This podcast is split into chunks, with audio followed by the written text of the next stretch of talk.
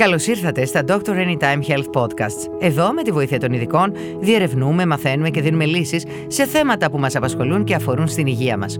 Είμαι η δημοσιογράφος Ελευθερία Γεωργάκαινα και σήμερα θα μιλήσουμε για ένα θέμα που πολλοί από εμάς έχουμε βιώσει ή βιώνουμε αυτή τη στιγμή και είναι ο χωρισμός. Με τη βοήθεια της ψυχολόγου Μυρτός Μαρκοπούλου θα μάθουμε γιατί είναι τόσο δύσκολο να διατηρηθεί αραγής μια μακροχρόνια σχέση, γιατί οι άνθρωποι χωρίζουν πιο συχνά σε σχέση με το παρελθόν, γιατί κάποιοι επηρεάζονται περισσότερο και άλλοι λιγότερο από ένα χωρισμό και ποιες αρετές πρέπει να καλλιεργήσουμε ώστε να μην φτάσουμε εκεί την επόμενη φορά. Γεια σας, κυρία Μαρκοπούλου. Ευχαριστούμε πάρα πολύ που είστε σήμερα κοντά μας. Χαίρομαι πολύ. Ευχαριστώ για την πρόσκληση. Οι άνθρωποι σήμερα, κυρία Μαρκοπούλου, χωρίζουν πιο εύκολα από ό,τι παλιότερα.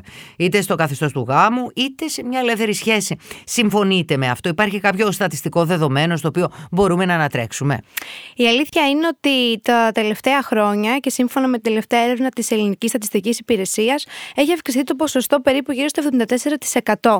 Ω, Ναι, ε, αρκετά μεγάλο, νούμερο θα λέγαμε. βέβαια. Ε, νομίζω ότι η κοινωνική αλλαγή που έχει κάνει πλέον το χωρισμό να μην αποτελεί στίγμα ή ντροπή Ναι, ναι. ε, είναι ένας λόγος που δίνει την ευκαιρία στους ανθρώπους να χωρίζουν πιο εύκολα. Δηλαδή αυτή η ευκολία νομίζω μας κάνει λιγότερο διαλλακτικούς.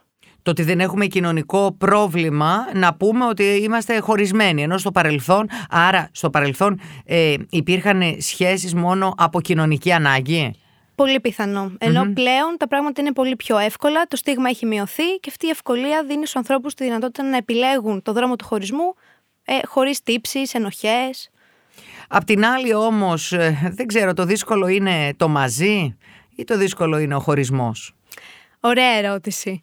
Ε, μ, Γιατί χρειάζεται μάλλον δουλειά στο μαζί, έτσι δεν είναι; Χρειάζεται δουλειά και καμία σχέση δεν λειτουργεί στον αυτόματο πιλότο, αν με ρωτατε Νομίζω ότι απαιτείται συνειδητή προσπάθεια για το μαζί. Μείνετε λίγο εδώ.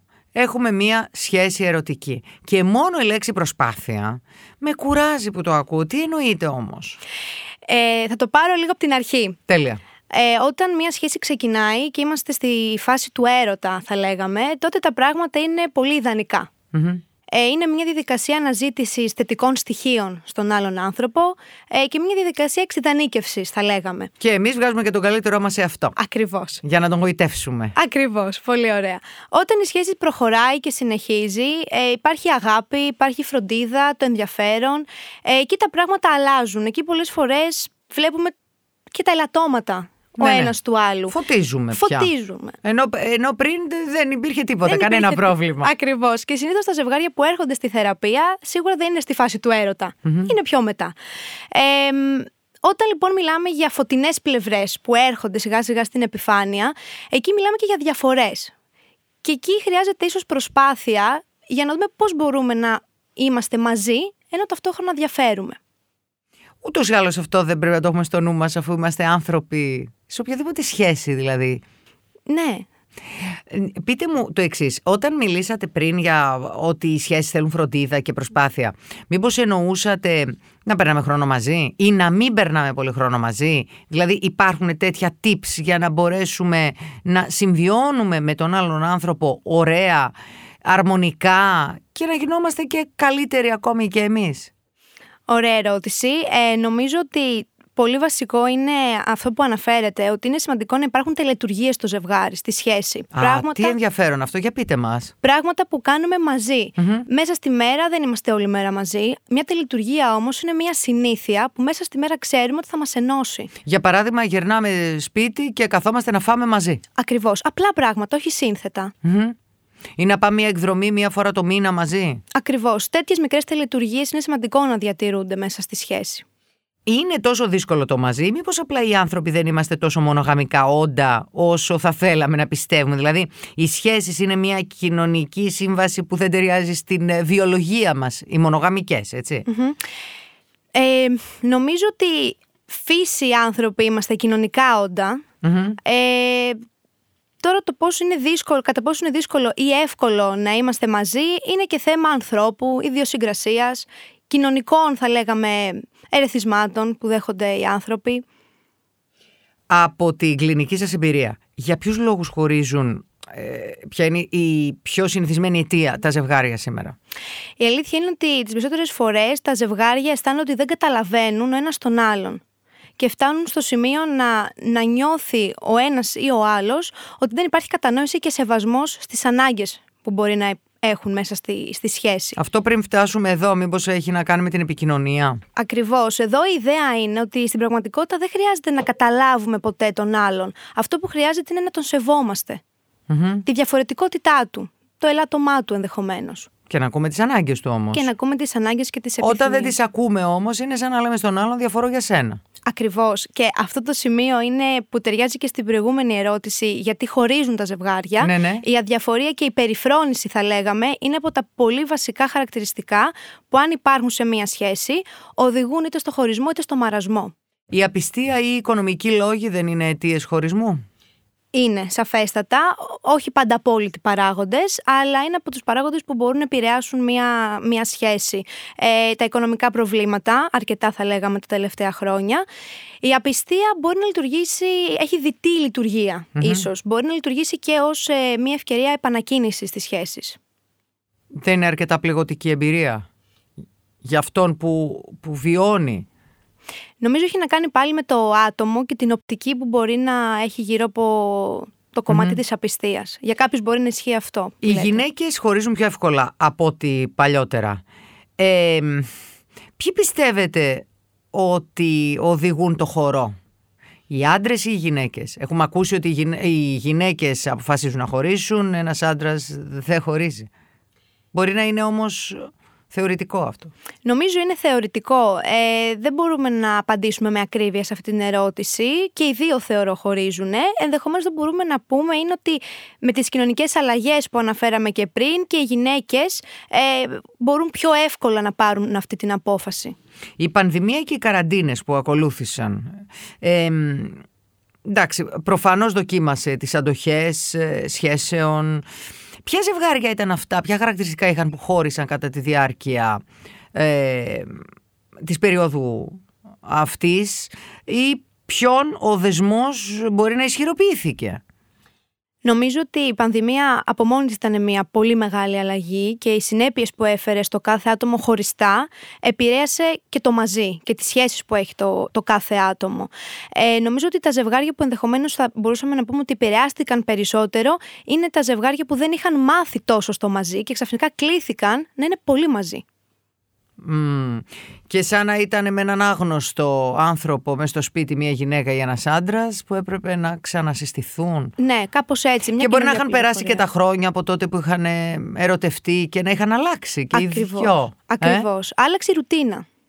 Η απουσία ερωτικής επιθυμίας στο ζευγάρι είναι, θεωρείται, επαρκής λόγος χωρισμού είναι επαρκής λόγος ε, χωρισμού με την έννοια ότι η ιδέα είναι ότι η σωματική επαφή και όχι μόνο η σεξουαλική, το άγγιγμα, η αγκαλιά, το χάδι είναι πολύ σημαντικά για να υπενθυμίζουν στα ζευγάρια ότι δεν είναι αδέρφια. Ναι, το άγγιγμα ή το χάδι μπορεί να είναι και αδερφικό όμως. Ενώ η σεξουαλική πράξη σίγουρα είναι η υπενθύμηση σοβαρή η σοβαρότερη θα λέγαμε ίσως υπενθύμηση, ναι. Ναι, απ' την άλλη όμως βλέπεις, ε, παρατηρείς γύρω σου ε, ζευγάρια ετών που, που λένε ότι εντάξει λογικό είναι να, έχει, να, να απουσιάζει πια η ερωτική επιθυμία μετά από τόσα χρόνια γάμου, αλλά OK. Okay. Συμβιβάζονται. Είναι, ναι. είναι εντάξει αυτό; Είναι εντάξει. Για την, για την ψυχολογική τους κατάσταση, βέβαια. Ρωτώ. Όλα εντάξει είναι. Όταν το συμφωνούν και συνειδητά το επιλέγουν, θα λέγαμε ότι είναι εντάξει. Και ενδεχομένως ε, μπορεί να απουσιάζει σεξουαλική επαφή, αλλά να υπάρχουν άλλοι τρόποι που συνδέονται. Ναι. Πότε, κατά τη γνώμη σας, ένα ζευγάρι δεν μπορεί να είναι μαζί και είναι καλύτερα να χωρίσει; Ε, νομίζω ότι αν αντιστρέψω λίγο την ερώτηση, αν κανείς ερωτηθεί, διερωτηθεί θα λέγαμε μάλλον, αν περνάω καλά μέσα στη σχέση, τότε αν η απάντηση είναι όχι, εκεί ίσως θα άξιζε να σκεφτεί και να αναστοχαστεί αν υπάρχει κάποια άλλη επιλογή. Βέβαια όταν υπάρχουν παιδιά τα, τα πράγματα δυσκολεύουν, οπότε θα ήθελα να μιλήσουμε γι' αυτό, τον ερχομό των παιδιών που δονεί σίγουρα με, με ισχυρό τρόπο τα θεμέλια μιας σχέσης. Ε, βλέπουμε λοιπόν ζευγάρια να χωρίζουν μετά τα πρώτα χρόνια της έλευσης ενός παιδιού. Υπάρχει ιδανική ηλικία για να χωρίσουν δύο γονείς. Τι αλλαγές γίνονται μέσα στη σχέση; Ωραία ερώτηση. Σίγουρα γίνονται αλλαγές και εύλογα γίνονται αλλαγές με την έλευση των παιδιών. Η ιδέα είναι όσο μπορεί το ζευγάρι να παραμένει ζευγάρι παρά την έλευση των παιδιών, τόσο πιο προστατευμένοι κρατούν τη σχέση. Όσο δύσκολο φυσικά ναι, και αν είναι αυτό. Η ιδανική ηλικία δεν ξέρω αν υπάρχει, αλλά νομίζω ότι θα ακολουθήσω τη φράση ευτυχισμένοι γονείς, ευτυχισμένα παιδιά και νομίζω ότι αυτό είναι πάντα το πιο σημαντικό. Πολλά ζευγάρια βέβαια μένουν μαζί για τα παιδιά. Αυτό πώς το σχολιάζετε, τι θα τους λέγατε αν ερχόντουσαν στο γραφείο σας; Η ιδέα εδώ είναι ότι ο κάθε άνθρωπος είναι χρήσιμο να κάνει αυτό που, τον, που του δημιουργεί τις λιγότερες ενοχές. Ε, αν κάποιος θεωρεί ότι η επιλογή του να θυσιάσω την προσωπική μου ζωή για τα παιδιά μου είναι ένα μονοπάτι σημαντικό και χρήσιμο και ο χωρισμός φαντάζει πολύ τρομακτικός, τότε θα λέγαμε ότι είναι μάλλον μια καλή επιλογή. Ποιες σχέσεις μπορεί να σώσει ένα σύμβουλος γάμου και ποιες δεν μπορούν να σωθούν; Ούτε αν καταφύγει κάποιος εκεί, έτσι; Ναι, σε ναι, εσάς εννοώ. Ναι. Ε, νομίζω ότι ένα σύμβουλος γάμου δεν μπορεί ακριβώς να σώσει. Οι σχέσεις που θα σωθούν είναι αυτές όπου θέλουν να σωθούν. Δηλαδή, με συνειδητή επιλογή και προσπάθεια ένα ζευγάρι να θέλει να σώσει τη σχέση και κάπως έτσι με την βοήθεια ενός συμβούλου θα λέγαμε ότι μπορούν να κινηθούν προς αυτό το μονοπάτι. Μπορείτε να μας δώσετε μερικές πρακτικές συμβουλές επιβίωσης μετά από ένα δύσκολο χωρισμό; Αυτό που θα έλεγα είναι ότι ένας χωρισμός είναι χρήσιμο πολλές φορές να αντιμετωπίζεται σαν ένα πένθος. Είναι πράγματι μία απώλεια. Και ο χρόνος σε αυτή την περίπτωση ίσως είναι ο καλύτερος βοηθός, ο καλύτερος σύμμαχος που θα μπορεί θα μπορούσε να έχει κάποιος δίπλα του, να δώσει χρόνο στον εαυτό του, να συμφιλειωθεί με την κατάσταση και με όλε τις αλλαγές που αυτή φέρνει. Βέβαια, ε, παρατηρούμε συχνά ανθρώπους που μόλις έχουν βγει από μια σχέση και ένα χωρισμό να μπαίνουν αμέσως σε αλλεπάλληλες σχέσεις. Αυτό εσείς πώς το σχολιάζετε, είναι ε, φαντάζομαι το κάνουν για να νιώθουν καλύτερα, αλλά μήπως χρειάζεται ένα χρονικό διάστημα, εσείς θα μας πείτε πόσο, να μείνει κάποιος μόνος του για να δει τι θέλει ή Νομίζω ότι είναι δύο χωριστά πράγματα. Υπάρχουν οι άνθρωποι που έχουν ανάγκη να μείνουν μόνοι τους, να πάρουν το χρόνο τους, να επαναπροσδιορίσουν τη ζωή τους και την κατάσταση. Και οι άνθρωποι οι οποίοι έχουν την ανάγκη, δεν μπορούν να μείνουν μάλλον μόνοι, μάλλον μόνοι τους και γι' αυτό επιλέγουν μετά να μπαίνουν συνεχώς σε επόμενες σχέσεις. σω είναι ένας τρόπος να διαχειριστούν αυτή την απώλεια. Μάλιστα. Ε, σε μια μακροχρόνια σχέση, οι, οι προκλήσεις μπορεί να είναι πολλές. Μπορείτε να μας πείτε για να ολοκληρώσουμε κάποια αντίδοτα στο χρόνο και τη φθορα Νομίζω ότι αν θα μπορούσαμε να μιλήσουμε για μακροχρόνιες σχέσεις και να βάλουμε έτσι κάποια χαρακτηριστικά, να μιλήσουμε για κάποια χαρακτηριστικά που είναι σημαντικό να υπάρχουν, το πρώτο που θα έλεγα είναι ο σεβασμός. Ο σεβασμός στη διαφορετικότητα που έχει ο άλλος και το να περνάω καλά μέσα στη σχέση μου, να νιώθω ικανοποίηση, να νιώθω ευτυχία, να νιώθω ότι απολαμβάνω. Είναι επίσης πάρα πολύ σημαντικό το χιούμορ. Είναι ωραίο να γελάμε, είναι ωραίο να απολαμβάνουμε, να χαιρόμαστε. Και ξέρετε, το χιούμορ πολλές φορές μειώνει και τις εντάσεις. Mm-hmm. Επίσης, οι τελειτουργίες που αναφέραμε και πριν, είναι πολύ σημαντικό να υπάρχουν έτσι ρουτίνες, τελειτουργίες που ενώνουν και συνδέουν το, το ζευγάρι. Το ζευγάρι, βέβαια. Ε, και θα έλεγα η αγάπη σαν μια διαδικασία διατήρησης θετικών στοιχείων, αλλά εδώ είναι πολύ σημαντικό για να μπορώ να βρω θετικά στοιχεία και να τα διατηρήσω στον άλλον, πρώτα να μπορώ να τα βρω εγώ ήδη στον εαυτό μου. Τι ωραίο. Σας ευχαριστούμε πάρα πολύ κυρία Μαρκοπούλου. Ευχαριστώ και εγώ. Ευχαριστούμε πολύ που μας ακούσατε. Εμείς θα επανέλθουμε σύντομα με νέο Doctor Anytime Health Podcast και θα συζητήσουμε θέματα που ξέρουμε ότι σας απασχολούν όλους.